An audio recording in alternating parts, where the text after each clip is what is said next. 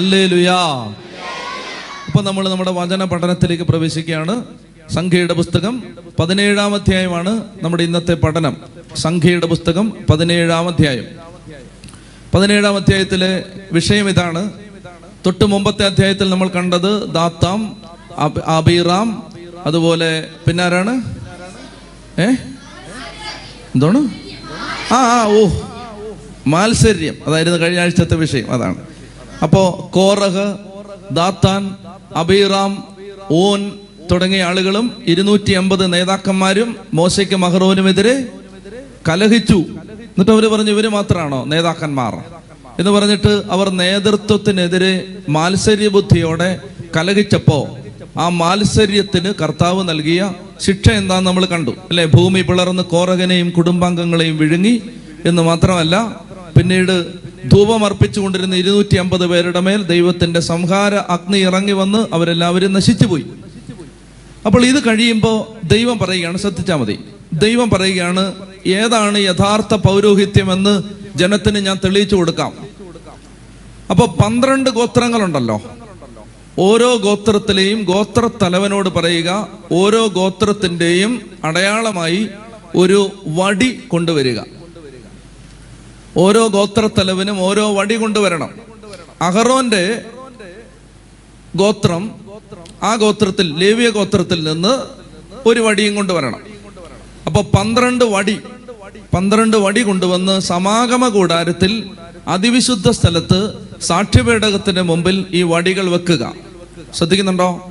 പന്ത്രണ്ട് ഗോത്രങ്ങൾക്ക് ഓരോ വടി വീതം പന്ത്രണ്ട് വടി കൊണ്ടുവന്ന് എവിടെ വെക്കണം?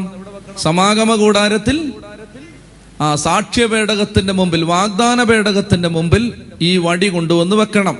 വെച്ചിട്ട് പിറ്റേ ദിവസം ആവുമ്പോ രാവിലെ വന്ന് നോക്കുമ്പോ ആരുടെ വടിയാണോ പൂത്ത് തളിർത്ത് കായ്ച്ചു നിൽക്കുന്നത് ആ ഗോത്രത്തിനാണ് ഞാൻ പൗരോഹിത്യം കൊടുത്തിരിക്കുന്നത്. ഇത് നിങ്ങൾ മനസ്സിലാക്കിയിരിക്കാൻ വേണ്ടി ദൈവം പറയുകയാണ് ഞാൻ ഞാൻ ഇത് തെളിയിക്കാൻ പോവാണ്. അങ്ങനെ ദൈവത്തിന്റെ നിർദ്ദേശപ്രകാരം പന്ത്രണ്ട് ഗോത്രങ്ങളുടെ അടയാളമായി പന്ത്രണ്ട് വടികൾ കൊണ്ടുവന്ന് സമാഗമ കൂടാരത്തിന്റെ അകത്ത് വാഗ്ദാന പേടകത്തിന്റെ മുമ്പിൽ പന്ത്രണ്ട് വടികൾ വെച്ചു പിറ്റേ ദിവസം പിറ്റേ ദിവസം ആവുമ്പോ അഹറോന്റെ വടി തളിർത്തിരുന്നതായി നമ്മൾ വായിക്കുകയാണ്. നിങ്ങൾ വായിക്കാം. വാക്യം ആറ്. സംഖ്യയുടെ പുസ്തകം പതിനേഴാം അധ്യായം ആറാം വാക്യം. വായിച്ചേ. എല്ലാ ഗോത്രത്തലവന്മാരും ഗോത്രത്തിന് ഒരു വടി എന്ന കണക്കിൽ പന്ത്രണ്ട് വടി മോശയ്ക്ക് കൊടുത്തു. അഹറോന്റെ വടി മറ്റു വടികളോടൊപ്പം ഉണ്ടായിരുന്നു. സാക്ഷി കൂടാരത്തിൽ കർത്താവിന്റെ മുമ്പിൽ മോശ വടികൾ വെച്ചു. പിറ്റേ ദിവസം മോശ സാക്ഷി കൂടാരത്തിലേക്ക് ചെന്നു. ഉച്ചത്തി വായിച്ചേ ലേവി കുടുംബത്തിന് വേണ്ടിയുള്ള അഹറോന്റെ വടി മുള പൊട്ടി പൂത്ത് തളിർത്ത് ബദാം പഴങ്ങൾ കായ്ച്ചു നിന്നു. മോശ വടികൾ കർത്താവിന്റെ സന്നിധിയിൽ നിന്നെടുത്ത് ജനത്തിന്റെ അടുത്തേക്ക് കൊണ്ടുവന്നു. ഓരോരുത്തരും സ്വന്തം വഴി നോക്കിയെടുത്തു. കർത്താവ് മോശയോട് അരളി ചെയ്തു. അവരുടെ പിറവിറപ്പ് അവസാനിപ്പിക്കുന്നതിനും അവർ മരിക്കാതിരിക്കുന്നതിനും കലഹക്കാർക്ക് ഒരടയാളമായി സൂക്ഷിക്കുന്നതിനും വേണ്ടി അഹറോന്റെ വടി സാക്ഷ്യപേടകത്തിന്റെ മുമ്പിൽ വെക്കുക. ഇനി ശ്രദ്ധിക്കുക. പതിനേഴാം അധ്യായം അങ്ങനെ അവസാനിക്കുമ്പോൾ പതിനെട്ടാം അധ്യായത്തിൽ പുരോഹിതന്റെയും ലേവായ ഗോത്രത്തിൽപ്പെട്ട ദൈവശുശ്രൂഷകരുടെയും ജോലി എന്താണെന്നും അവർക്ക് ജലം കൊടുക്കേണ്ടത് എന്താണെന്നും ദൈവം വിവരിക്കുകയാണ് ഇത് കുറച്ച് ശ്രദ്ധ ആവശ്യമുള്ള ഭാഗമാണ്. നന്നായിട്ട് ശ്രദ്ധിച്ചിരിക്കുക. അതായത് പതിനേഴാമത്തെ അധ്യായത്തിൽ ദൈവം പറയുന്നത് അഹറോനാണ് ദൈവം യഥാർത്ഥ പൗരോഹിത്യം കൊടുത്തിരിക്കുന്നത്. അങ്ങനെ യഥാർത്ഥ പൗരോഹിത്യം ആർക്കാണെന്ന് തെളിയിച്ചിട്ട് യഥാർത്ഥ പൗരോഹിത്യം ആർക്കാണെന്ന് തെളിയിച്ചു കൊടുത്തിട്ട് ദൈവം പറയുകയാണ് ആ പുരോഹിതരോടുള്ള ബന്ധം ജനത്തിന്റെ ബന്ധം എന്തായിരിക്കണം എന്ന് ദൈവം തരുന്ന കൽപ്പനയാണിത്. അപ്പോൾ ഇതാണ് നമ്മൾ ഇനി പതിനെട്ടാമത്തെ അധ്യായത്തിൽ പഠിക്കാൻ പോകുന്നത്. പുരോഹിതരുമായിട്ട് ദൈവജനത്തിന് ഉണ്ടായിരിക്കേണ്ട ബന്ധമാണ്. നിങ്ങൾ വേഗം പ്രഭാഷകന്റെ പുസ്തകം പ്രഭാഷകന്റെ പുസ്തകം ഏഴാമത്തെ അധ്യായം എടുക്കാം. പ്രഭാഷകന്റെ പുസ്തകം ഏഴാം അധ്യായത്തിൽ പുരോഹിതന്മാരോട് എങ്ങനെയാണ് പെരുമാറേണ്ടത് എന്ന് പറഞ്ഞിട്ടുണ്ട്.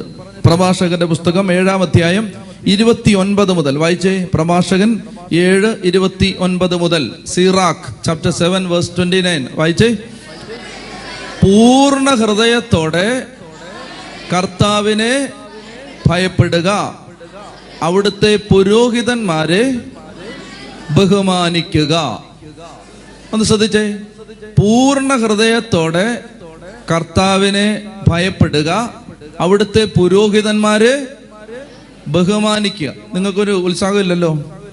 ഏഹ് നിങ്ങൾക്ക് വല്ലതും കിട്ടുന്ന കാര്യമാണെങ്കിൽ നിങ്ങളിപ്പം നല്ല ശക്തരായിരുന്നേനെ ഒന്നുകൂടെ വായിച്ചേ ഉറക്കെ വായിച്ചേ. പൂർണ ഹൃദയത്തോടെ കർത്താവിനെ ഭയപ്പെടുക അവിടുത്തെ പുരോഹിതന്മാരെ ബഹുമാനിക്കുക. അപ്പോ ഒന്നുകൂടെ ഒച്ചതി വായിച്ച്. പൂർണ ഹൃദയത്തോടെ കർത്താവിനെ ഭയപ്പെടുക. അവിടുത്തെ പുരോഹിതന്മാരെ ബഹുമാനിക്കുക. എന്നോട് വായിച്ചേ. പൂർണ ഹൃദയത്തോടെ അവിടുത്തെ പുരോഹിതന്മാരെ അതായത് ശ്രദ്ധിക്കേണ്ട ഇതാണ്. കർത്താവിനെ ഭയപ്പെടുക പുരോഹിതന്മാരെ ബഹുമാനിക്കുക. രണ്ടും കൂടെ ചേർത്ത് പറഞ്ഞിരിക്കുകയാണ്. കർത്താവിനെ ഭയപ്പെടുക പുരോഹിതന്മാരെ ബഹുമാനിക്കുക. നിങ്ങളിത് വളരെ ബാലൻസ്ഡ് ആയിട്ട് കേൾക്കണം. എന്ന് പറഞ്ഞാൽ ഞാനിപ്പോൾ ഒരു അച്ഛനായതുകൊണ്ടും അച്ഛന്മാരെ ബഹുമാനിക്കണമെന്ന് ഞാൻ പറയുന്നത് കൊണ്ടും ചിലർക്കൊരു വല്ലായ്മ ചിലപ്പോൾ തോന്നാം. നിങ്ങൾക്ക് തോന്നിയില്ലെങ്കിലും ഈ ഓൺലൈനിലൊക്കെ കേൾക്കുമല്ലേ തോന്നാം. അതുകൊണ്ട് വളരെ ബാലൻസ്ഡ് ആയിട്ട് കേൾക്കണം. അച്ഛന്മാരെ അങ്ങ് ശ്രീകോവിലിൽ എടുത്തു വെക്കണമെന്നൊന്നുമല്ല പറയുന്നത്. പക്ഷേ ദൈവം തമ്പുരാൻ സ്ഥാപിച്ചിരിക്കുന്ന ഒരു സംവിധാനത്തെ നമ്മൾ ബഹുമാനിക്കേണ്ടതുണ്ട്. ഇപ്പൊ നമ്മൾ മനസ്സിലാക്കി കഴിഞ്ഞ ആഴ്ച ഞാൻ പറഞ്ഞു അന്ത്യകാലത്തിന്റെ ലക്ഷണങ്ങളിൽ ഒന്ന് കർത്താവ് പറഞ്ഞിരിക്കുന്നത് ഈ ദൈവിക സംവിധാനങ്ങളെ എതിർക്കുന്ന ഒരു നിയമനിഷേധി ഒരു അരാജകവാദി പ്രത്യക്ഷപ്പെടും. അങ്ങനെയാണ് പറയുന്നത്. അതായത് ദൈവം സ്ഥാപിച്ച സംവിധാനങ്ങളെ എതിർക്കുന്ന ഒരു അരാജകവാദി പ്രത്യക്ഷപ്പെടും. ഈ അരൂപി എതിർ ക്രിസ്തുവിന്റെ ആന്റി ക്രൈസ്റ്റിന്റെ അരൂപിയാണ്. എതിർ ക്രിസ്തു. ആന്റി ക്രൈസ്റ്റിന്റെ സ്പിരിറ്റ് എന്താണ്? അതായത് കർത്താവ് ഒരു സംവിധാനം ഒരു സിസ്റ്റം ഉണ്ടാക്കിയിട്ടുണ്ട്. എന്താണ്? ഇപ്പോ മാർപ്പാപ്പ പാപ്പ കർദിനാളന്മാർ മെത്രാന്മാർ വൈദികർ ഡീക്കന്മാർ കുടുംബങ്ങൾ. ഇങ്ങനെ സഭയ്ക്ക് ഒരു ഹയറാർക്കി ഉണ്ട്. അൽമായ ശുശ്രൂഷകർ സഭയ്ക്ക് ഒരു ഹയറാർക്കി ഉണ്ട്. ഇത് കർത്താവ് സ്ഥാപിച്ച ഒരു സംവിധാനമാണ്. ദൈവം സ്ഥാപിച്ച സംവിധാനമാണ്. ഇവ ദൈവം അങ്ങനെ സ്ഥാപിച്ചത് കൊണ്ടാണ് ഉദാഹരണത്തിന് പന്ത്രണ്ട് അപ്പസ്തോലന്മാരിൽ ഒരാൾ തൂങ്ങിച്ചത്തു. ആരാണത്? യൂദാസ്. അപ്പൊ യൂദാസ് തൂങ്ങിച്ചത്തു കഴിഞ്ഞപ്പോ ഈ ക്രമം ആവശ്യമായിരുന്നില്ലെങ്കിൽ ഈ ക്രമം വേണ്ടിയിരുന്നില്ലെങ്കിൽ അപ്പസ്തോലമാർക്ക് പതിനൊന്ന് പേരായിട്ട് അങ്ങ് മുന്നോട്ട് പോകാമായിരുന്നു. പക്ഷെ അപ്പൊ തന്നെ പത്രോസ് ലീഗ എഴുന്നേറ്റ് എന്നിട്ട് പറയാണ് സഹോദരന്മാരെ നമ്മളെ പന്ത്രണ്ട് പേരെയാണ് കർത്താവ് തെരഞ്ഞെടുത്തത്. ഒരുത്തം പോയി കെട്ടിച്ചു കെട്ടിത്തൂങ്ങി ചത്തു അപ്പൊ നമ്മൾ പന്ത്രണ്ട് പേര് എന്ന ആ ആ സംഖ്യ അത് മാറാൻ പാടില്ല. അതുകൊണ്ട് സഹോദരന്മാരെ നിങ്ങൾ ഇപ്പൊ നമുക്ക് ഒരുമിച്ച് പ്രാർത്ഥിക്കാം. പ്രാർത്ഥിക്കുമ്പോൾ ആരാണ് കർത്താവ് തിരഞ്ഞെടുത്തതെന്ന് നമുക്ക് കുറിയിട്ട് തീരുമാനിക്കാം. അങ്ങനെ അവർ കുറിയിട്ടെടുത്ത അപ്പസ്തോലന്റെ പേരെന്താണ്? ഏ? മത്തിയാസ്. മത്തിയാസ് എന്നാണ് ആ സഹോദരന്റെ പേര്. അങ്ങനെ മത്തിയാസിനെ കുറിയിട്ട് തീരുമാനിച്ച് പന്ത്രണ്ട് എന്ന സംഖ്യ അവർ തികച്ചു. ഇപ്പൊ നിങ്ങൾ മനസ്സിലാക്കിയിരിക്കേണ്ടത് ദൈവം സ്ഥാപിച്ച ഒരു സിസ്റ്റം ഉണ്ട്. ആ സിസ്റ്റം ബ്രേക്ക് ചെയ്യാൻ പാടില്ല. അപ്പോൾ കുറേ നമുക്ക് അറിവായി കഴിയുമ്പോൾ കുറച്ച് അനുഭവമായി കഴിയുമ്പോൾ കുറച്ച് ഭക്തി കൂടി കഴിയുമ്പോൾ അല്ലെ നമുക്ക് കുറച്ച് കാശൊക്കെ ആയി കഴിയുമ്പോൾ ചിലപ്പോൾ തോന്നാം ഇതൊക്കെ ഇതൊക്കെ ഈ സംവിധാനങ്ങളെ നമ്മൾ എന്തിനാണ് മാനിക്കേണ്ടത്? ഇപ്പം ഈ അച്ഛൻ പറയുന്നത് ഇപ്പോൾ കേൾക്കേണ്ട കാര്യമാണ് പള്ളി വരുമ്പോൾ അച്ഛൻ പറയാൻ അനുസരിക്കേണ്ട കാര്യമുണ്ടോ? അങ്ങനെ അനുസരിക്കേണ്ട കാര്യമുണ്ടോ? ഉണ്ടോ? ദൈവം ഇപ്പൊ സ്കൂളിൽ പോയാൽ ഞാൻ നെറ്റിന്റെ കോച്ചിങ്ങിന് തൃശ്ശൂർ പോയി. അവിടെ ഒരു വിജയരാഘവ മാഷ എന്നെ പഠിപ്പിച്ചത്. ഞാൻ അച്ഛനാന്ന് പറഞ്ഞുകൊണ്ട് സാറിന്റെ കഴുത്തിന് പിടിക്കാൻ ചെന്നല്ലോ. ഞാൻ അവിടെ ആരാണ്? ഞാൻ അച്ഛനൊക്കെയാ. പക്ഷെ അവിടെ ആരാണ്? സ്റ്റുഡന്റ് ആണ്. അപ്പൊ സ്റ്റുഡന്റ് എന്ന നിലയിൽ ഞാൻ അവിടെ അധ്യാപകനെ അനുസരിക്കാൻ ബാധ്യസ്ഥനാണ്. അപ്പൊ ഈ സിസ്റ്റം ബ്രേക്ക് ചെയ്യാൻ പാടില്ല. അപ്പൊ ഇന്ന് കാണുന്ന ഒരു പ്രവണത എന്താണ്? ഇന്ന് കണ്ടുകൊണ്ടിരിക്കുന്നത് നമ്മൾ പറഞ്ഞുകൊണ്ടിരിക്കുന്നത് ഈ സിസ്റ്റം ഒന്നും വേണ്ട. അനാർക്കി. വ്യവസ്ഥിതിയെ തകർക്കുക. അപ്പൊ എങ്ങനെയൊക്കെ തോന്നുന്ന പോലെ ആളുകൾ അങ്ങ് ജീവിച്ചോട്ടെ. ഇത് കർത്താവിന്റെ പദ്ധതിക്ക് വിരുദ്ധമാണ്. അത് നമ്മൾ എപ്പോഴും മനസ്സിലാക്കിയിരിക്കണം. ദൈവം അത് ആഗ്രഹിക്കുന്നില്ല. എപ്പോഴും ദൈവം ഏത് ദൈവിക സംവിധാനത്തെയും കർത്താവ് സ്ഥാപിച്ച വിധത്തിൽ നമ്മൾ കാണണം. ഇപ്പൊ ഇവിടെ ദൈവം പറയാണ് പൂർണ ഹൃദയത്തോടെ. പ്രഭാഷകൻ ഏഴ് ഇരുപത്തി ഒമ്പതിൽ പറയുകയാണ് പൂർണ ഹൃദയത്തോടെ കർത്താവിനെ ഭയപ്പെടണം. അവിടുത്തെ പുരോഹിതന്മാരെ ബഹുമാനിക്കണം. ഇനി വായിച്ച് സർവശക്തിയോടും കൂടി സ്രഷ്ടാവിനെ സ്നേഹിക്കുക അവിടുത്തെ ശുശ്രൂഷകരെ പരിത്യജിക്കരുത്. കണ്ടോ? ഇത് രണ്ട് ചേർത്ത് പറയുകയാണ്. നമ്മൾ മനസ്സിലാക്കേണ്ടത് അതാണ്. ഈ രണ്ട് കാര്യങ്ങളും ചേർത്ത് പറഞ്ഞുകൊണ്ടിരിക്കുകയാണ്. പൂർണ ഹൃദയത്തോടെ കർത്താവിനെ ഭയപ്പെടണം. അതിന്റെ കൂടെ എന്താ ചേർത്ത് പറഞ്ഞിരിക്കുന്നത്? അവിടുത്തെ പുരോഹിതന്മാരെ ബഹുമാനിക്കണം. സർവശക്തിയോടും കൂടെ സ്രഷ്ടാവിനെ സ്നേഹിക്കണം. അവിടുത്തെ ശുശ്രൂഷകരെ പരിത്യജിക്കരുത്. വായിച്ചേ കർത്താവിനെ ഭയപ്പെടുകയും പുരോഹിതനെ ബഹുമാനിക്കുകയും കൽപ്പനപ്രകാരമുള്ള വിഹിതം അവന് നൽകുകയും ചെയ്യുക. ഇത് നിങ്ങൾ മനസ്സിലാക്കണം. എന്നോട് ഞാൻ രണ്ട് അനുഭവങ്ങൾ പറയാം. നമ്മൾ നിങ്ങളിപ്പോൾ ഇടവകയിലാണെങ്കിൽ വികാരി അച്ഛനോട് അല്ലെങ്കിൽ നിങ്ങൾ ഒരു ഒരു ഒരു ശുശ്രൂഷയിലാണെങ്കിൽ അവിടെയുള്ള അധികാരികളോട് അല്ലെങ്കിൽ അവരെ നിങ്ങൾക്ക് നേതൃത്വം നൽകുന്നവരോട് വൈദികരോട് നല്ല ബന്ധത്തിൽ പോകണം വൈദികരും അങ്ങനെ തന്നെ. നല്ല ബന്ധത്തിൽ പോകണം ആളുകളോട്.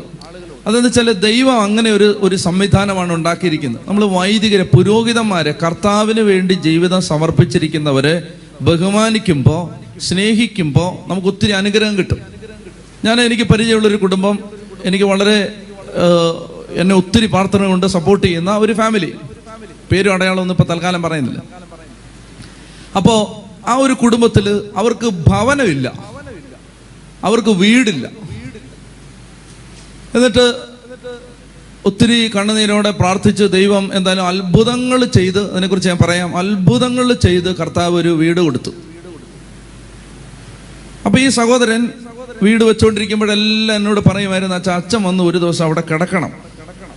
അച്ഛൻ വന്ന് അവിടെ കിടക്കണം. ഇപ്പോഴത്തെ ഒരു സാഹചര്യത്തിൽ നടക്കുന്ന കാര്യമല്ലത്. അപ്പൊ എന്നെ ഇങ്ങനെ നിർബന്ധിച്ചുകൊണ്ടിരിക്കുക അപ്പൊ ഞാൻ പറഞ്ഞു രാത്രി കിടക്കാൻ ഇപ്പൊ സമയമില്ല അതുകൊണ്ട് ഒരു കാര്യം ചെയ്യാം. നമുക്ക് പകൽ വന്ന് കുറച്ച് സമയം കടന്നു കളയാം. അങ്ങനെ ഈ മനുഷ്യന്റെ നിർബന്ധം കാരണം അദ്ദേഹം അത്രമാത്രം ദൈവരാജ്യത്തെ സ്നേഹിക്കുകയും സ്വന്തം കുടുംബത്തെ പോലും നോക്കാതെ കർത്താവിന്റെ രാജ്യത്തിന് വേണ്ടി കഷ്ടപ്പെടുകയും ചെയ്യുന്ന ഒരാളായതുകൊണ്ട് അങ്ങനെ ഒരു സ്നേഹത്തിന്റെ നിർബന്ധത്തിന് വഴങ്ങാൻ ഞാൻ തീരുമാനിച്ച് അവിടെ പോയി ഒരു പകൽ സമയത്ത് കുറേ മണിക്കൂർ അവിടെ ഈ ഇദ്ദേഹത്തിന്റെ ആഗ്രഹപ്രകാരം അവിടെ കിടന്ന് കുറച്ച് സമയം ഉറങ്ങി പിന്നെ അവിടെ തന്നെ കുളിച്ച് ഭക്ഷണമൊക്കെ കഴിച്ച് ഞാൻ കൺവെൻഷന് പോവാണ്. അപ്പൊ ഈ മനുഷ്യൻ കരഞ്ഞുകൊണ്ട് എന്റെ അടുത്തൊരു കാര്യം പറഞ്ഞു. അദ്ദേഹം പറയാണ് അച്ഛാ ഞാൻ ഇത്രയും നിർബന്ധം പിടിച്ചെന്തിനെന്ന് അച്ഛൻ അറിയോ? എനിക്ക് വീടില്ല. വീട് വെക്കാൻ എന്റെ കയ്യിൽ ഒരു പൈസയില്ല. വീടുമില്ല വീട് വെക്കാൻ കാശുമില്ല. അപ്പൊ ആ സമയത്ത് ഞാൻ എന്റെ കർത്താവിനോട് ഇങ്ങനെയാണ് പ്രാർത്ഥിച്ചത് ദൈവമേ എന്റെ മക്കൾക്ക് വേണ്ടിയിട്ടല്ല എന്റെ പിള്ളേർക്ക് വേണ്ടിയിട്ടല്ല കർത്താവെ നിന്റെ പുരോഹിതന്മാര് വന്നാൽ കിടക്കാൻ ഒരു സ്ഥലം വേണം ഇവിടെ. ഇങ്ങനെ ഞാൻ പ്രാർത്ഥിച്ചത്. കരഞ്ഞോണ്ട് പറയുക. നിന്റെ പുരോഹിതന്മാർ വന്നാൽ കിടക്കാൻ ഒരു സ്ഥലം വേണം. അതിന് എനിക്കൊരു വീട് വേണം സ്വന്തമായിട്ട്. എന്റെ പിള്ളേരെ കൊണ്ട് ഞാൻ വാടക വീട്ടിൽ കിടന്നോളാം. എന്റെ മക്കളെ കൊണ്ട് ഞാൻ വാടക വീട്ടിൽ കിടന്നോളാം. പക്ഷേ എന്റെ അച്ഛന്മാർ വന്നാൽ അവർക്ക് കിടക്കാൻ ഒരു സ്ഥലം വേണം. എന്റെ വീട്ടിൽ കിടത്തണം എനിക്ക്. ഒരു സ്ഥലം വേണം. ഞാൻ ആ വീട് കണ്ടിട്ട് അത്ഭുതപ്പെട്ടിട്ട് പറഞ്ഞു എടാ ഇത്രയും നല്ല വീടാണല്ലോ ഇത്? ഇത് ഒന്നാം തരം വീടാണല്ലോ. അപ്പൊ എന്റെ അടുത്ത് പറയാണ് എന്റെ അച്ഛൻ ഒരു പൈസ എന്റെ കയ്യിലില്ല. അങ്ങനെ ഇരിക്കുമ്പോൾ പള്ളിയിൽ നിന്ന് ഒരു സഹായം കിട്ടുമെന്ന് പറഞ്ഞ് പള്ളിയിൽ നിന്ന് എന്താ ഇരുപതിനായിരം രൂപയും കണ്ട് പള്ളിയിൽ നിന്ന് കിട്ടും. അപ്പൊ ഇത് വാങ്ങിക്കാൻ വേണ്ടി പോകാനായിട്ട് കുറച്ച് താമസിച്ചു. പറഞ്ഞ സമയത്ത് പോകാൻ പറ്റിയില്ല. അപ്പോ ആ തൊട്ടടുത്ത സമയത്ത് എന്നപ്പോ വികാരിച്ചൻ പറയുന്നു എടാ മോനെ എന്നാ ചെയ്യാനാടാ? വേറൊരാൾക്ക് അവൻ കൊടുത്തു പോയെന്ന് പറഞ്ഞു. അപ്പൊ പള്ളിയിൽ നിന്ന് ഈ മനുഷ്യൻ കരഞ്ഞോണ്ട് ഇറങ്ങി വരികയാണ്. പള്ളിയോട് പരാതി അച്ഛനോട് പരാതി ഒന്നുമില്ല ദൈവമേ എന്നാലും എന്നാ ഇന്നലെ വന്നാൽ അത് കിട്ടിയേനെ. അപ്പോൾ ഒരു ഫോൺ വരികയാണ് പരിചയമുള്ള ഒരു കോൺവെന്റിലെ മദർ വിളിച്ചിട്ട് പറയുകയാണ് ഇത് ഇങ്ങോട്ടൊന്ന് വാ നിന്റെ വീട് പണിയെ ഇത്തിരി സഹായം തരാൻ പോവാന്ന് പറഞ്ഞു. നേരെ അങ്ങോട്ട് ചെന്നപ്പോ ആ മദർ അഞ്ചു ലക്ഷം രൂപ കൊടുത്തു അഞ്ചു ലക്ഷം രൂപ. എടാ നലച്ചോ എന്നിട്ട് ഞാൻ മനസ്സിലാക്കിയിരിക്കുന്ന അനുസരിച്ച് സിസ്റ്റർമാര് തന്നെ ഒരു പത്ത് പതിനാല് ലക്ഷം രൂപ എടുത്തിട്ടുണ്ട് സിസ്റ്റർമാര് തന്നെ. വീട് പണി എല്ലാം കൂടെ തീർന്നപ്പോൾ അദ്ദേഹം പറഞ്ഞ കണക്കനുസരിച്ച് ഏതാണ്ട് എനിക്ക് അദ്ദേഹം പറഞ്ഞ കണക്കാണ് അച്ഛാ ഒരു പത്ത് നാൽപ്പത് ലക്ഷം രൂപയെന്ന് പറഞ്ഞു. നിങ്ങൾ ആലോചിച്ച് നോക്ക് ഈ കേരളത്തിൽ നടക്കുന്ന കാര്യം ഞാൻ പറയുന്നേ. മുഴുവൻ പണവും കർത്താവ് കൊടുത്തു. മുഴുവൻ പണവും. ആ മനുഷ്യൻ ഞാൻ കിടന്ന മുറിയിൽ വന്ന് എന്റെ കട്ടിലേ ഇരുന്നിട്ട് എന്റെ അടുത്ത് പറഞ്ഞാണ് എന്റെ അച്ഛ പുരോഹിതന്മാർ വന്ന കടക്കാൻ ഒരു സ്ഥലം വേണമെന്ന് കരഞ്ഞ് പ്രാർത്ഥിച്ചാണ് ഇവിടെ. അപ്പോൾ അതെനിക്ക് ഭയങ്കര സന്തോഷം തോന്നി.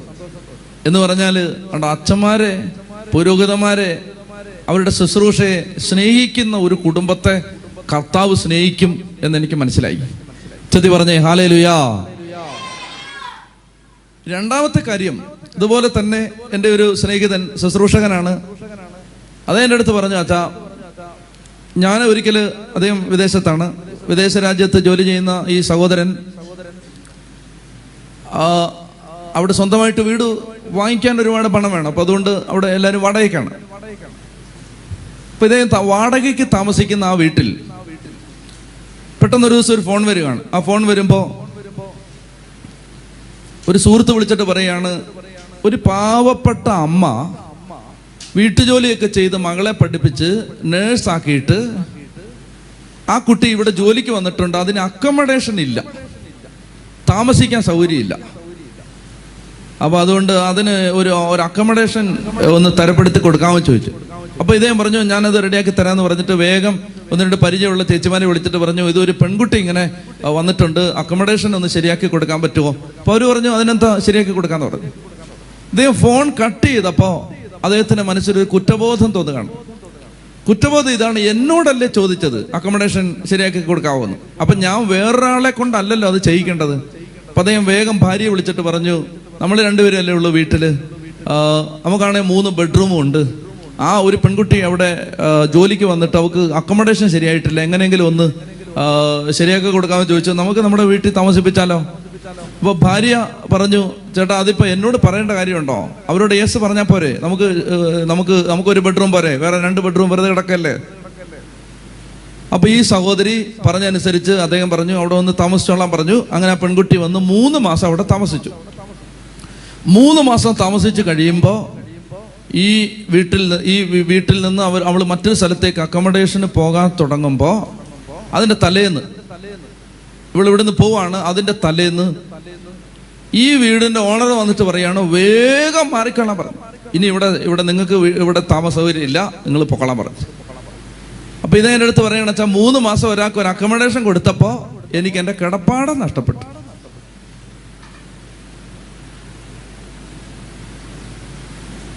അപ്പൊ ഏതായാലും ഒരു പുതിയ വീട് എടുക്കണം. അപ്പൊ ഇദ്ദേഹം പറയണത് ഇദ്ദേഹത്തിന്റെ ഭാര്യ എപ്പോഴും പറയുമായിരുന്നു എപ്പോഴും പറയുമായിരുന്നു ദൈവമേ ഈ ദേശത്ത് ഏത് അച്ഛൻ ശുശ്രൂഷയ്ക്ക് വന്നാലും ഞങ്ങളുടെ വീട്ടിൽ താമസിപ്പിക്കണമെന്നാണ് ഞങ്ങളുടെ ആഗ്രഹം. പക്ഷേ ഞങ്ങൾക്ക് അതിനുള്ള ഒരു സൗകര്യമില്ല. അപ്പോൾ അതുകൊണ്ട് അച്ഛന്മാരൊക്കെ വന്നാൽ അവർക്ക് സ്വസ്ഥമായിട്ടിരുന്ന് പ്രാർത്ഥിക്കാനും ഒരുങ്ങാനും പഠിക്കാനും ഒക്കെ പറ്റിയ ഒരു സ്ഥലം. അതായത് ഞങ്ങളുടെ ഡിസ്റ്റർബൻസ് ഒന്നും ഉണ്ടായി. ഇപ്പം ഞങ്ങൾ ഇപ്പം ഈ വീട്ടിലോട്ട് വന്നാൽ ഞങ്ങൾ ആ ആ സാധനം എടുക്കാൻ പോകുന്നു ഈ സാധനം എടുക്കാൻ വരുന്നു അതിലിരുന്ന് പിന്നെ അച്ഛൻ അവിടുന്ന് ജീവനും കൊണ്ട് ഇറങ്ങി ഓടാൻ സാധ്യതയുണ്ട്. അതുകൊണ്ട് അച്ഛന്മാരൊക്കെ വന്നാൽ അവരെ താമസിപ്പിക്കാൻ വേണ്ടി അങ്ങനെ ഞാൻ പറഞ്ഞു കേട്ടോ? അച്ഛന്മാരെ അങ്ങോട്ട് അവിടെ വന്ന് താമസി അച്ഛന്മാരൊക്കെ വന്ന് അവിടെ സ്വസ്ഥമായിട്ട് താമസിച്ച് അവിടെ ശുശ്രൂഷയ്ക്കൊക്കെ വരുന്നവർ ഒന്ന് സ്വസ്ഥമായിട്ട് കുറച്ച് നേരം കിടന്ന് ഉറങ്ങണം. അതിനൊക്കെ പറ്റിയ ഒരു വീട്. ഓ ഈ വീട്ടിൽ അതിന് സൗകര്യമൊന്നും ഇല്ല ദൈവമേ അങ്ങനെ ഒരു വീട് ഉണ്ടായിരുന്നെങ്കിൽ എന്ന് കൂടെ കൂടെ ഭാര്യ പറയുമായിരുന്നു. അപ്പൊ വീട് ഇപ്പൊ പോയിരിക്കുകയാണ്. വീട് നഷ്ടപ്പെട്ടിരിക്കുന്ന സമയത്ത് അദ്ദേഹം ഭാര്യയോട് പറഞ്ഞു നമ്മൾ എന്തായാലും ഇനി ഒരു വീട് എടുക്കുകയാണ്. ഒത്തിരി പണമൊന്നും കൊടുത്ത് വീടെടുക്കാൻ നമുക്ക് പറ്റില്ല. എന്നാലും നമുക്ക് അച്ഛന്മാരൊക്കെ വന്നാൽ ഒന്ന് താമസിക്കാൻ പറ്റിയ വീട് ഉണ്ടായിരുന്നെങ്കിൽ നല്ലതായിരുന്നു. ഇനി എടുക്കുന്ന വീട്. അപ്പൊ ഇവർ ഈ സഹോദരി പറയാണ് ഞാൻ എത്ര കാലമായിട്ട് എന്റെ ചേട്ടൻ ഞാൻ പറയുന്നതാണ് നമുക്ക് ഒരു നല്ല വീട് കിട്ടിയായിരുന്നെങ്കിൽ അച്ഛന്മാരൊക്കെ വന്നാൽ വരും. ഇതാ പറയുന്നത്. ഇപ്പൊ നിങ്ങൾ വിചാരിക്കരുത് അച്ഛന്മാരിങ്ങനെ വീട്ടിൽ താമസിച്ച് നടക്കാന്ന് വിചാരിക്കരുത്. ഇപ്പൊ നമ്മൾ മറ്റു രാജ്യങ്ങളിലൊക്കെ പോകുമ്പോൾ പള്ളിമുറികളിലൊന്നും സൗകര്യം ഉണ്ടാവില്ല. അപ്പോൾ പല രാജ്യങ്ങളിലും ചെല്ലുമ്പോൾ വീടുകളിലാണ് നമ്മൾ താമസിക്കേണ്ടി വരുന്നത് മിക്കവാറും ഒക്കെ അച്ഛന്മാർ താമസിക്കുന്ന സ്ഥലത്തൊന്നും വലിയ സൗകര്യം ഇല്ലാത്തത് കൊണ്ട് അക്കോമഡേഷൻ എല്ലാം ക്രമീകരിക്കുന്ന ഓരോ വീട്ടിലായിരിക്കും ചിലപ്പോൾ ചിലപ്പോൾ ആളുള്ള വീട്ടിൽ ചിലപ്പോൾ ആളില്ലാത്ത വീട്ടിൽ അങ്ങനെയൊക്കെ ആയിരിക്കും. അപ്പോൾ ഇതൊരു വിദേശ രാജ്യത്താണ്. അപ്പോൾ അവർക്ക് അവിടുത്തെ സാഹചര്യം അറിയാം. ഒത്തിരി അച്ഛന്മാർ ശുശ്രൂഷയ്ക്ക് വരുന്നവരെ പല വീടുകളിലും താമസിപ്പിക്കുന്ന ഇവർ കാണുന്നുണ്ട്. അപ്പോൾ ഇവരുടെ ഒരു ആഗ്രഹമാണിത്. വളരെ ജനുവിന ഒരു ആഗ്രഹമാണ്. ഒരു വന്നാൽ ഞങ്ങളുടെ വീട്ടിൽ താമസിക്കണം. ഞാൻ പറഞ്ഞു വരുന്നത് പുരോഹിതന്മാരോടുള്ള ബന്ധമാണിത്. അങ്ങനെ ആഗ്രഹിച്ച് പ്രാർത്ഥിക്കുമ്പോൾ ഇത് എന്ത് ചെയ്തു? ഇന്റർനെറ്റിന്റെ മുമ്പിലിരുന്ന് ടെലിഫോണും എടുത്ത് പിടിച്ച് ഇന്റർനെറ്റിൽ ഇങ്ങനെ ആ ദേശം മുഴുവൻ പരതി. ഇവരാഗ്രഹിക്കുന്ന ഒരു റെന്റിൽ ഒരു വലിയ വീട് കിട്ടുമോ? ഒരു വീടും കിട്ടാനില്ല. വലിയ റെന്റ് കൊടുത്താൽ പോലും വീട് ആ പരിസരത്തങ്ങ് കിട്ടാനില്ല. ഇന്റർനെറ്റിൽ ഒരു വിവരമില്ല ഫോൺ എടുത്തിട്ട് ആറ് മണിക്കൂർ എടുത്തെന്നാ പറഞ്ഞ എന്നോട്. ആറ് മണിക്കൂർ എടുത്ത് ഫോൺ എടുത്ത് സകലരെയും വിളിച്ചു. പരിചയമുള്ള സകലരെയും വിളിച്ചു. വിളിച്ചപ്പോ അവർ പറയാണ് ഇപ്പോ വളരെ ബുദ്ധിമുട്ടാണ് വീട് കിട്ടാൻ. ഒറ്റ ആൾ പോലും ഒരു പോസിറ്റീവായ ഉത്തരം തരുന്നില്ല.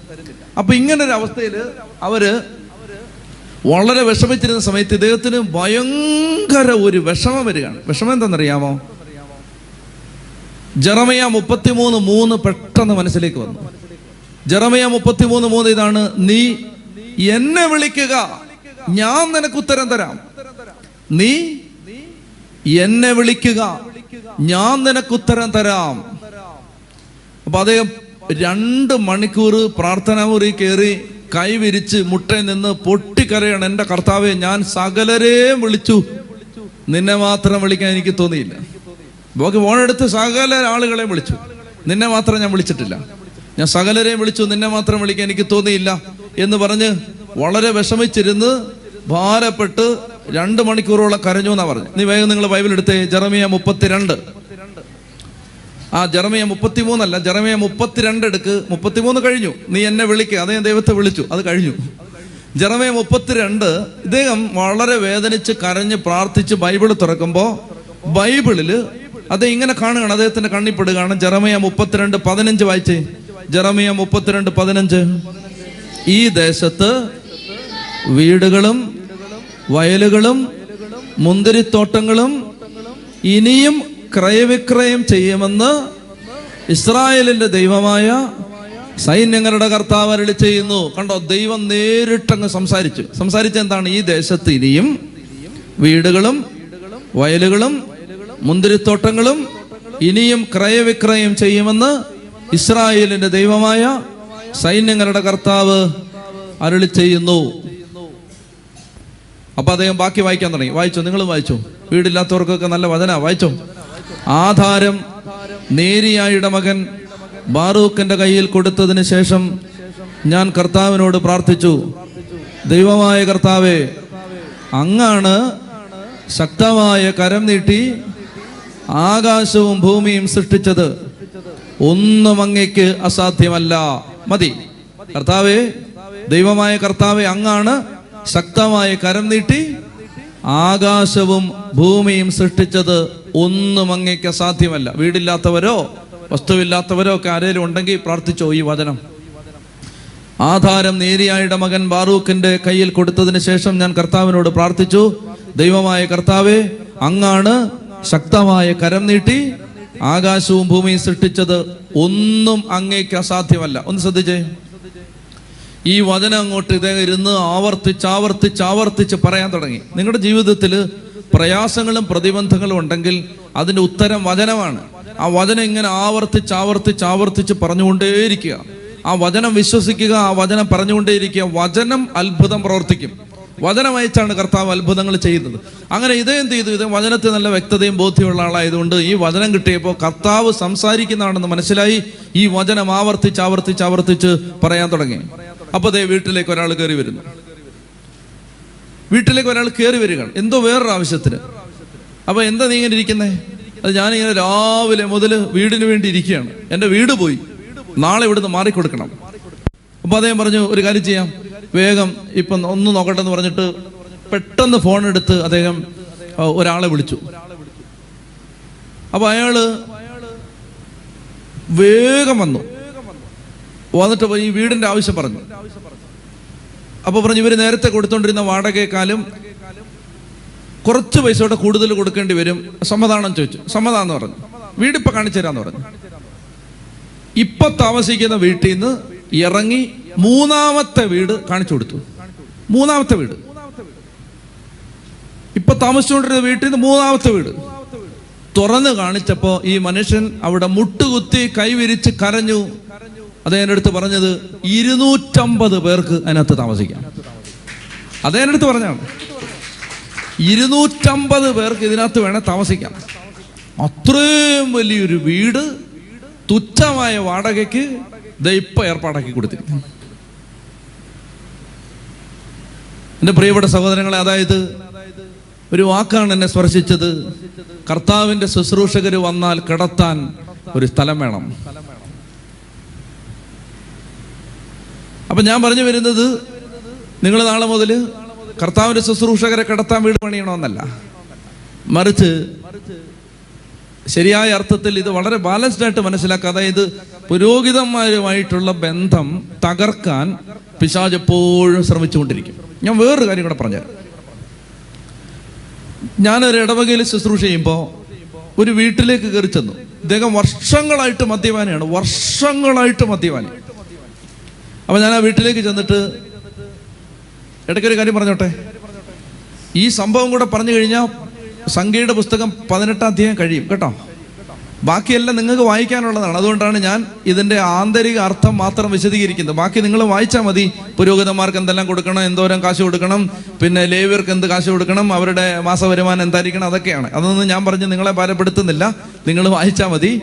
പുരോഹിതന്മാരെ ലേവ്യരെ എങ്ങനെ ജനം കാണണം അവർക്ക് എന്ത് കൊടുക്കണം അവരെ എങ്ങനെ സപ്പോർട്ട് ചെയ്യണം ഇതൊക്കെയാണ് അവിടെ പറഞ്ഞിരിക്കുന്നത്. അപ്പോൾ പതിനെട്ടാം അധ്യായം ഇത് കഴിഞ്ഞാൽ പതിനെട്ടാം അധ്യായം കഴിയും. ഈ മൂന്ന് സംഭവം പറഞ്ഞാൽ പതിനെട്ടാം അധ്യായം കഴിയും. കേട്ടോ? അപ്പോൾ അല്ലാതെ ഇയാൾ കഥ പറഞ്ഞുകൊണ്ടിരിക്കാന്ന് വിചാരിക്കരുത്. മനസ്സിലായല്ലോ? ഇതിന്റെ ആന്തരിക അർത്ഥം ഞാൻ പറയുകയാണ്. ഇതിന്റെ ഇതെന്താ ഉദ്ദേശിക്കുന്നത്? ദൈവം എന്താ ഉദ്ദേശിക്കുന്നത്? ദൈവം സ്ഥാപിച്ച സംവിധാനങ്ങളെ നമ്മൾ സപ്പോർട്ട് ചെയ്യണം. അപ്പോൾ എന്താ പറഞ്ഞു വരുന്നത്? ഇപ്പൊ ഞാനൊരു ഇടവക ചെന്നപ്പോൾ ഈ വർഷങ്ങളായിട്ട് ഇയാൾ മദ്യപാനിയാണ്. വർഷങ്ങളായിട്ട്. പള്ളി വരാറേ ഇല്ല. അപ്പൊ വീട്ടിൽ ഒരു ഒരു പ്രത്യേക സാഹചര്യത്തിൽ ആ വീട്ടിൽ ചെന്നിട്ട് ഞാൻ ഈ മനുഷ്യനെ ഇങ്ങോട്ട് നിൽക്കേ ഇത് ഇങ്ങനെ തട്ടി. ചേട്ടാ. എന്തോ? കുടി നിർത്തണം. പള്ളി വരണം. ഇങ്ങനെയാണ്. ചേട്ടാ. ഹലോ. കുടി നിർത്തണം. ഉം. പള്ളി വരണം.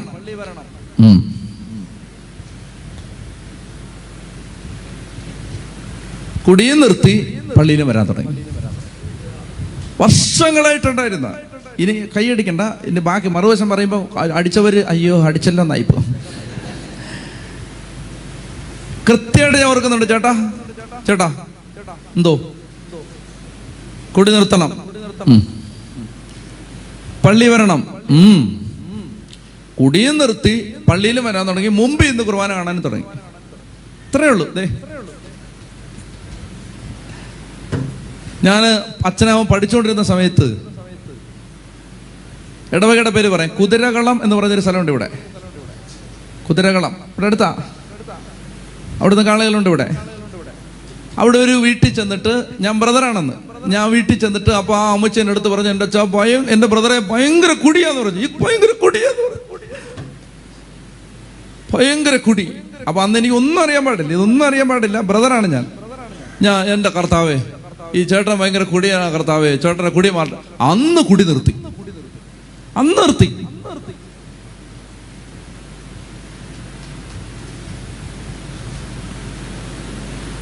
ഇതൊരു വശത്ത്.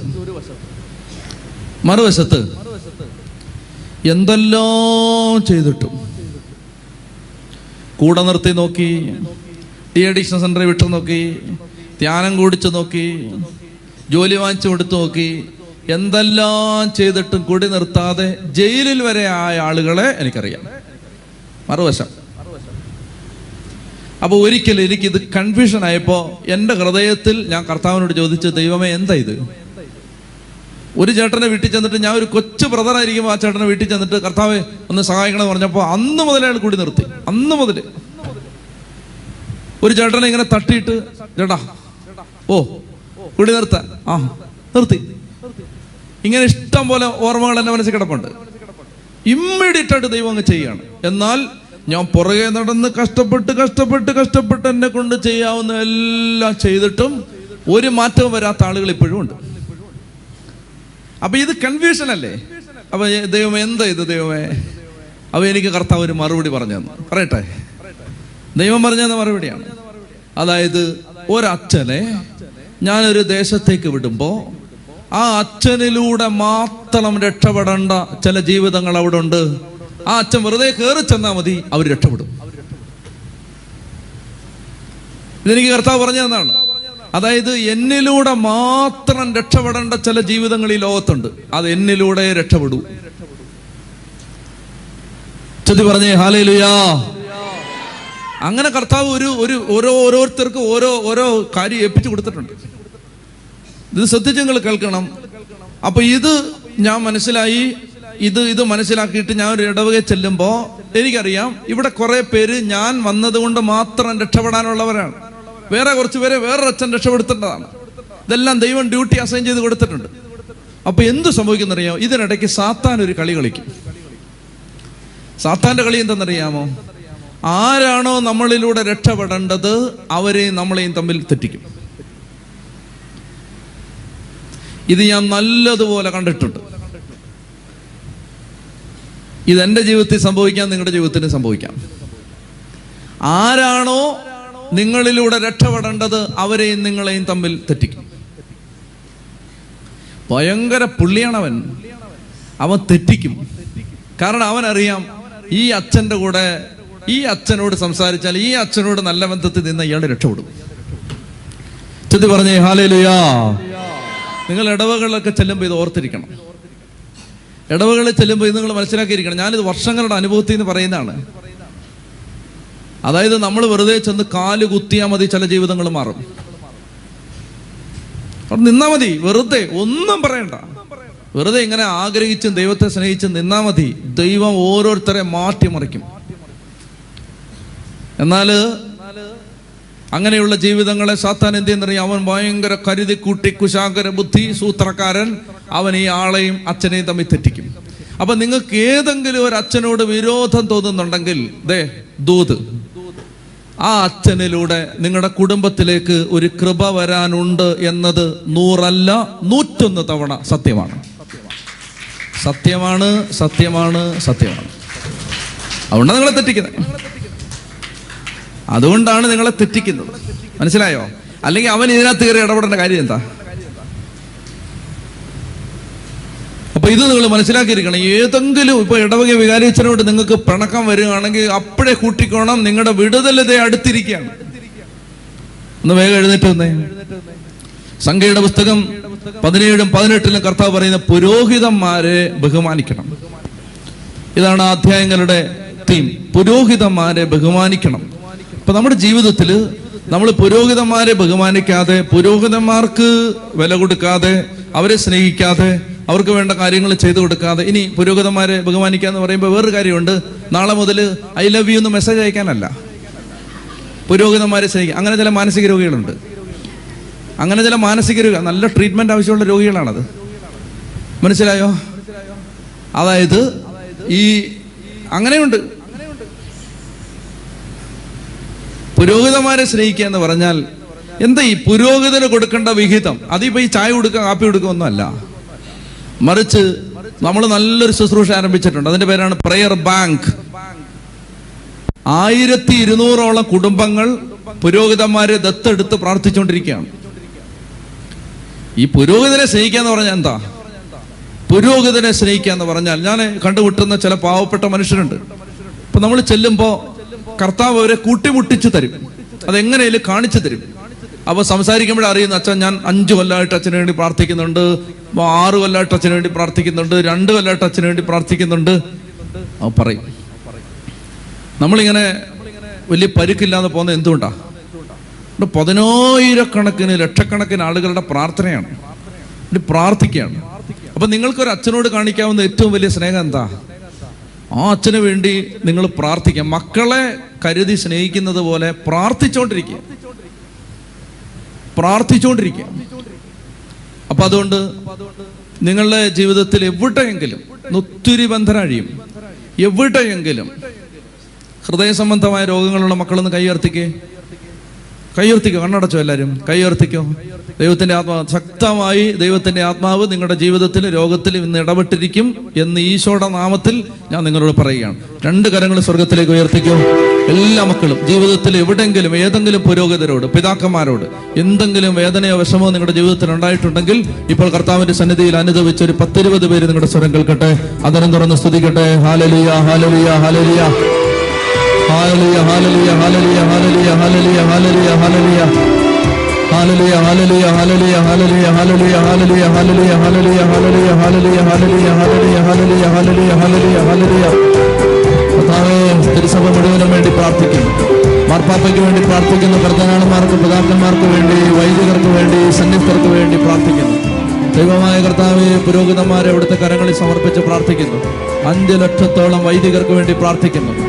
ലക്ഷക്കണക്കിന് ദൈവ ശുശ്രൂഷകർക്ക് വേണ്ടി പ്രാർത്ഥിക്കുന്നു.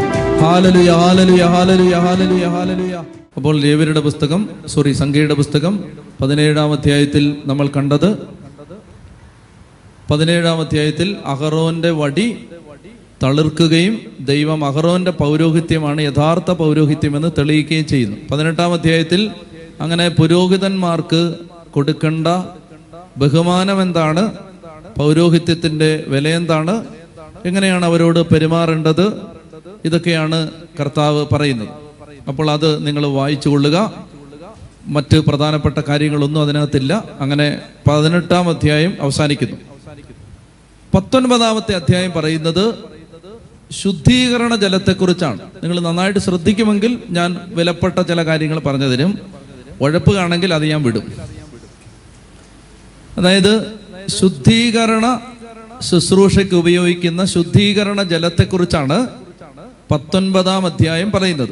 ആദ്യത്തെ ഭാഗം പറയുന്നത് ശുദ്ധീകരണ ജലം എങ്ങനെയാണ് തയ്യാറാക്കേണ്ടത്? അത് നിങ്ങൾ തൽക്കാലം വായിക്കണ്ട. വേണ വായിച്ചു. അതിനകത്ത് പ്രത്യേകിച്ചൊന്നും പറയാനില്ല. കാരണം അത് തയ്യാറാക്കേണ്ട വിധം അത് പഴയ നിയമകാലത്ത് ശുദ്ധീകരണ ജലം തയ്യാറാക്കാൻ ദൈവം തന്നിരിക്കുന്ന വഴിയാണത്.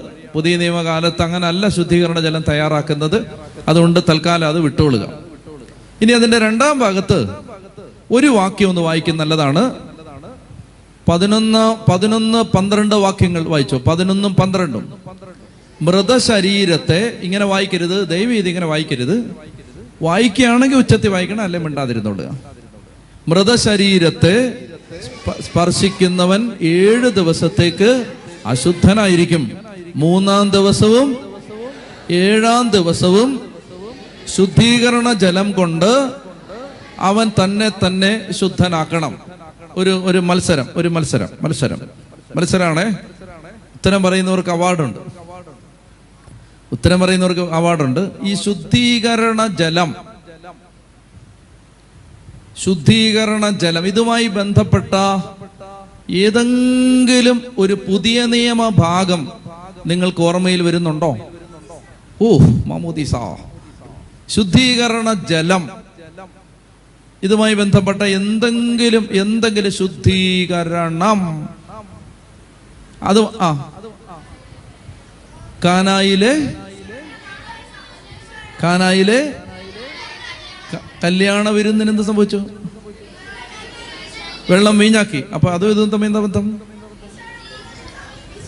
കാനായിലെ കല്യാണ വിരുന്നിൽ ഈശോ വെള്ളം ആ പറഞ്ഞു. എന്താണ്? ഈശോ വെള്ളം അടിച്ചോ എന്താ പറഞ്ഞത്? ഈശോടെ? അല്ലല്ല നോ നോ നോ ശുദ്ധീകരണത്തിനായി വെള്ളം നിറച്ചിരിക്കുന്ന കൽഭരണി. ആഹാ അതെവിടാ? അതാണ് ഒരു നല്ല കൈയടി അച്ചച്ചിക്ക് കൊടുത്തേ. അതാണ് സംഭവം. എന്തെന്നറിയാമോ യഹൂദന്മാരുടെ ശുദ്ധീകരണത്തിന് ഉപയോഗിച്ചിരുന്ന യഹൂദന്മാരുടെ ശുദ്ധീകരണത്തിന് ഉപയോഗിച്ചിരുന്ന ശുദ്ധീകരണ ജലം വെച്ചിരുന്ന ആറ് കൽഭരണിയിലാണ് യേശു വെള്ളം വീഞ്ഞാക്കുന്നത്. ഓർമ്മയുണ്ടോ? ആ അതിന് ബൈബിൾ വായിക്കണം. ബൈബിൾ മറ്റേ ചുമന്ന ബൈൻഡൊക്കെ ഉള്ളൊരു പുസ്തകം ഉണ്ടല്ലോ അത് വായിക്കണം. അത് വായിച്ചാൽ ഞാൻ ഈ പറഞ്ഞ കാര്യം നിങ്ങൾക്ക് മനസ്സിലായി. അതായത് യഹൂദന്മാരുടെ ശുദ്ധീകരണത്തിന് ഉപയോഗിക്കുന്ന ശുദ്ധീകരണ ജലം സൂക്ഷിച്ചു വെച്ചിരുന്ന ആറ് കൽഭരണികൾ അവിടെ ഉണ്ടായിരുന്നു. അപ്പൊ ആ കൽഭരണികളിലാണ് കർത്താവ് വെള്ളം വീഞ്ഞാക്കുന്നത്. ഇനി നന്നായിട്ട് ശ്രദ്ധിച്ചാലേ പിടികിട്ടു. നന്നായിട്ട് ശ്രദ്ധിക്കണം. അപ്പൊ ഈ ശുദ്ധീകരണ ജലം സൂക്ഷിച്ചു വെച്ചിരുന്ന കൽഭരണി അതിലേക്ക് എത്താം പഴയ ദൈവത്തിൽ പറഞ്ഞിരിക്കുന്നത് ആരശുദ്ധനായാലും ആര് അശുദ്ധനായാലും ആ വ്യക്തിയെ ശുദ്ധീകരിക്കാൻ ഉപയോഗിക്കുന്ന ജലമാണ് ഈ ശുദ്ധീകരണ ജലം. അപ്പൊ അതിനൊരു വാക്യം വായിക്കാം. പതിനെട്ടാം വാക്യം വായിക്കാം. പിന്നീട് ശുദ്ധിയുള്ള ഒരാൾ സംഖ്യ പത്തൊമ്പത് പതിനെട്ട്. വായിച്ചേ? പിന്നീട് ശുദ്ധിയുള്ള ഒരാൾ ഹിസോപ്പ് എടുത്ത് ആ വെള്ളത്തിൽ മുക്കി കൂടാരം ഉപകരണങ്ങൾ എന്നിവയുടെ മേലും അവിടെയുള്ള ആളുകൾ അസ്ഥിയെയോ കൊല്ലപ്പെട്ടവനെയോ ശവശരീരത്തെയോ ശവക്കുഴിയെയോ സ്പർശിച്ചവർ തുടങ്ങി എല്ലാവരുടെയും മേൽ തളിക്കണം. എന്നെ നോക്കിയേ? അപ്പൊ ഈ പത്തൊമ്പതാം അധ്യായം പറയുന്നത് ആരെങ്കിലും അശുദ്ധരായാൽ അവരെ ശുദ്ധീകരിക്കാൻ വേണ്ടി തയ്യാറാക്കിയിരിക്കുന്ന ശുദ്ധീകരണ ജലമെടുത്ത് ഹിസോപ്പ് ചെടിയുടെ തണ്ട് അതിൽ മുക്കി തളിക്കണം. ഈ സോപ്പ് ചെടി കൊണ്ട് തളിക്കണം.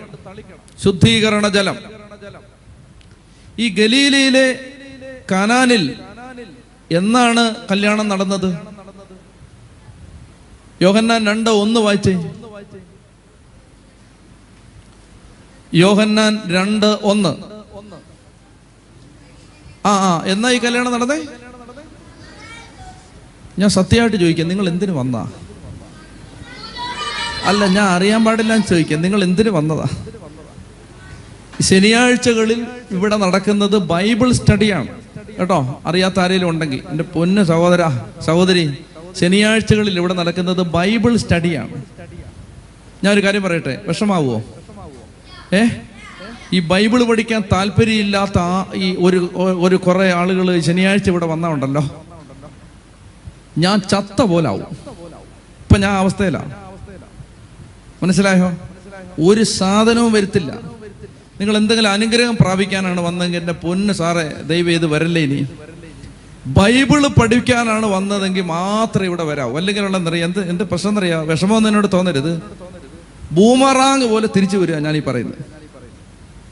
കാരണം അകത്തോട്ട് ഇത് കയറുന്നില്ല എന്താ കയറാത്ത ഇവർ വൈകുന്നേരത്തെ കൈവ ഓർത്തോണ്ടിരിക്കുക അടുത്ത് ശ്രദ്ധിക്കണം. ബൈബിൾ പഠിക്കാനാണ് നിങ്ങൾ ശനിയാഴ്ച വരുന്നതെങ്കിൽ നിങ്ങൾ ബൈബിൾ കൊണ്ടുവരണം. ബൈബിൾ വായിക്കണം. നോട്ട്ബുക്ക് വേണം. എഴുതണം. This is a very serious study ഞാൻ എന്റെ ചങ്ക് പറഞ്ഞിട്ടാണ് ഇത് ചെയ്യുന്നത്. മനസ്സിലായോ? ശ്വാസം വിടാൻ എനിക്ക് സമയമില്ല. ശ്വാസം വിടാൻ. അതിനിടയ്ക്ക് ഇത് ഞാൻ ചെയ്യുന്നത്. അപ്പൊ അന്നേരം വന്ന് ഒരുമാതിരി തലയും ചൊറിഞ്ഞിരിക്കരുത്. മനസ്സിലായോ? ഞാൻ ഒട്ടും നല്ലവനല്ല. യൂട്യൂബ് കണ്ട് വന്നവരുടെ ശ്രദ്ധയ്ക്ക്. ഞാൻ വളരെ മോശമാണ്. കേട്ടോ? എന്നിട്ട് സ്വപ്നം കാണാൻ വേണ്ടി വന്നിരിക്കുകയാണ്. ബൈബിളെ നോക്ക് നിങ്ങളുടെ എന്നെ നോക്കാതെ. എന്നെ നോക്കാതെ. അല്ലെ ഒന്നീ സ്ക്രീനിൽ നോക്കല്ലേ ബൈബിളിൽ നോക്ക്. എന്നെ നോക്കരുത്. നിനക്ക് കല്ല് കുറെ പറക്കി വെച്ചായിരുന്നു നിങ്ങൾ ഏ? ഒന്നുകിൽ ബൈബിളിൽ നോക്കുക അല്ലെങ്കിൽ എന്നെ സോറി പിന്നെ ടി വി നോക്കുക. എന്നെ നോക്കരുത്. നോക്കിയേ യോഹന്നാൻ രണ്ട് ഒന്ന് യോഹന്നാൻ രണ്ട് ഒന്ന് വായിക്കേ. മൂന്നാം ദിവസം ഗലീലയിലെ മോനെ അലറണ്ട അലറണ്ട പതുക്കെ വായിച്ചാൽ മതി. ഗലി മൂന്നാം ദിവസം ഗലീലയിലെ കാനാനിൽ ഒരു വിവാഹ വിരുന്ന് നടന്നു. അപ്പൊ എത്ര ദിവസമാണ് ഈ നടന്നത്? ആണല്ലോ? ആ, അപ്പൊ മൂന്നാം ദിവസമാണ് നടന്നത്. ഇനി ഞാൻ പറയുന്ന വചനങ്ങൾ മാത്രം വായിക്കണം. ഞാൻ പറയുന്ന വചനങ്ങൾ മാത്രം വായിക്കണം. യോഹന്നാൻ ഒന്ന് ഇരുപത്തി ഒമ്പത് വേഗം വായിക്കേ. യോഹന്നാൻ ഒന്ന് ഇരുപത്തി ഒമ്പത് ജോൺ വൺ ട്വന്റി നയൻ. അടുത്ത? ആ മതി മതി. അടുത്ത ദിവസം അടുത്ത ദിവസം. ചോദ്യം ഇങ്ങോട്ട് നോക്കിയേ. അടുത്ത ദിവസം എന്ന് പറഞ്ഞാൽ എത്ര ദിവസമാണ് അടുത്ത ദിവസം എന്ന് പറഞ്ഞാൽ എത്ര ദിവസം? ഒന്നാം ദിവസമാണോ രണ്ടാം ദിവസമാണോ മൂന്നാം ദിവസമാണോ നാലാം ദിവസം അടുത്ത ദിവസം എന്ന് പറഞ്ഞാൽ എത്ര ദിവസമാണ്? ആണല്ലോ? അടുത്ത ദിവസത്തിന് മുമ്പ് ഒരു ദിവസം ഉള്ളതുകൊണ്ടല്ലേ അതിന് അടുത്ത ദിവസം എന്ന് പറയുന്നേ? അപ്പൊ അടുത്ത ദിവസം എന്ന് പറഞ്ഞാൽ എത്ര ദിവസമാണ്? രണ്ടാമത്തെ ദിവസമാണ്. രണ്ടാമത്തെ ദിവസമാണ്. അപ്പൊ യോഹനാൻ ഒന്ന് ഇരുപത്തി ഒമ്പതിൽ ദിവസം എത്രയായി രണ്ടായി രണ്ടായി. അപ്പോ ഇനി വായിച്ച യോഹന്നാൻ ഒന്ന് മുപ്പത്തി അഞ്ച് യോഹന്നാൻ ഒന്ന് മുപ്പത്തഞ്ച് ജോൺ വൺ തേർട്ടി ഫൈവ്. അടുത്ത ദിവസം ആണല്ലോ അടുത്ത ദിവസം. അപ്പൊ എത്ര ഇപ്പൊ ദിവസം? മൂന്നായി. യോഹന്നാൻ ഒന്ന് നാപ്പത്തി മൂന്ന് വായിക്കേ. പിറ്റേ ദിവസം. അപ്പൊ ഇപ്പൊ ദിവസം എത്രയായി? നാലായോ? യോഹന്നാൻ രണ്ട് ഒന്ന് വായിക്കേ. മൂന്നാം ദിവസം. ഇപ്പൊ ദിവസം എത്രയായി? രണ്ടൊന്നിൽ ദിവസം ഏഴായി. അപ്പൊ ശരിക്കും കാനാനിലെ കല്യാണം കാനായിലെ കല്യാണം നടന്നത് എത്ര ദിവസമാണ്? ഏഴാം ദിവസമാണ്. യോഗന്നാൻ പറഞ്ഞിരിക്കുന്ന എത്ര ദിവസം എന്നാണ്? മൂന്നാം ദിവസം എന്നാണ്. ഇനി സംഖ്യയുടെ പുസ്തകം പത്തൊമ്പത് എടുക്കും. സംഖ്യ പത്തൊമ്പതിൽ വായിക്കാം. സംഖ്യയുടെ പുസ്തകം പത്തൊമ്പത് പന്ത്രണ്ട്. വായിച്ചേ? മൂന്നാം ദിവസവും ഏഴാം ദിവസവും അവൻ തന്നെ തന്നെ ശുദ്ധീകരണ ജലം കൊണ്ട് ശുദ്ധീകരിക്കണം. ഇങ്ങോട്ട് നോക്കിയേ. മൂന്നാം ദിവസവും ഏഴാം ദിവസവും. അപ്പോ മൂന്നാം ദിവസവും ശുദ്ധീകരണ ജലം കൊണ്ട് ശുദ്ധീകരിക്കണം. ഏഴാം ദിവസവും ശുദ്ധീകരണ ജലം കൊണ്ട് ശുദ്ധീകരിക്കണം. മൂന്നാം ദിവസം കാനായിൽ കല്യാണം നടന്നു. നമ്മൾ പക്ഷെ ശരിക്കും ബൈബിൾ വായിച്ചാൽ മൂന്നാം ദിവസവും ഏഴാം ദിവസവും ശുദ്ധീകരണ ജലം കൊണ്ട് ശുദ്ധീകരിക്കണം. ഇനി ആ കല്യാണ വീട്ടിൽ വെള്ളം സൂക്ഷിച്ചു വെച്ചിരുന്ന ഭരണി എന്തിനുള്ള ഭരണിയായിരുന്നു? ശുദ്ധീകരണ ജലം സൂക്ഷിക്കുന്നതിനുള്ള കൽഭരണിയായിരുന്നു ഇതൊന്നും വെറുതെ എഴുതപ്പെട്ടതല്ല. അതായത് കർത്താവിശ്വമശിക പറയുകയാണ് പഴയ നിയമത്തിൽ ശ്രദ്ധിക്കുക. പഴയ നിയമത്തിൽ. ഇനി എന്നെ നോക്കി. പഴയ നിയമത്തിൽ ശുദ്ധീകരണ ജലം കൊണ്ട് ശുദ്ധീകരിച്ചുകൊണ്ടിരുന്നതിന് പകരം പഴയ നിയമത്തിൽ ശവശരീരത്തിൽ തൊട്ടവനെയോ മൃതശരീരത്തിൽ തൊട്ടവനെയോ അവരുടെ വസ്ത്രത്തിൽ തൊട്ടവനെയോ ആരെങ്കിലും തൊട്ടാൽ അവൻ അശുദ്ധനാവുമ്പോ അവന്റെ അശുദ്ധിയെ ശുദ്ധീകരിക്കാൻ വേണ്ടി ഈ ശുദ്ധീകരണ ജലം തളിച്ചിരുന്നതിന് പകരം ഒരു വ്യക്തിയെ പുറമെ മാത്രമല്ല അകമേയും ശുദ്ധീകരിക്കുന്ന അകമേയും ശുദ്ധീകരിക്കുന്ന അവന്റെ അകത്ത് കയറി ശുദ്ധീകരിക്കുന്ന പുതിയ ശുദ്ധീകരണ ജലം. പുതിയ ശുദ്ധീകരണ ജലം. ആ ജലം ആ ജലത്തെ കർത്താവ് കാനായിൽ എന്താക്കി മാറ്റി? വീഞ്ഞാക്കി മാറ്റി. വീഞ്ഞാക്കി മാറ്റി. ശ്രദ്ധിക്കണത്. ഇടം വല്ല തിരിയരുത്. ശ്രദ്ധിക്കണം. പഴയ നിയമത്തിലെ ശുദ്ധീകരണ ജലം സൂക്ഷിച്ചിരുന്ന ആറ് കൽഭരണി. ആ കൽഭരണിയിൽ ആ വെള്ളം എടുത്ത് ആ വെള്ളം ശുദ്ധീകരണ വെള്ളം എടുത്ത് അതിനെ കർത്താവ് വീഞ്ഞാക്കി മാറ്റി. വീഞ്ഞാക്കി മാറ്റി. വീഞ്ഞ് വീഞ്ഞ് ഇതേ കുർബാനയ്ക്ക് ഉത്തരുന്ന വീഞ്ഞ്. തിരുരക്താവുന്ന വീഞ്ഞ് ആ വീഞ്ഞാക്കി മാറ്റി.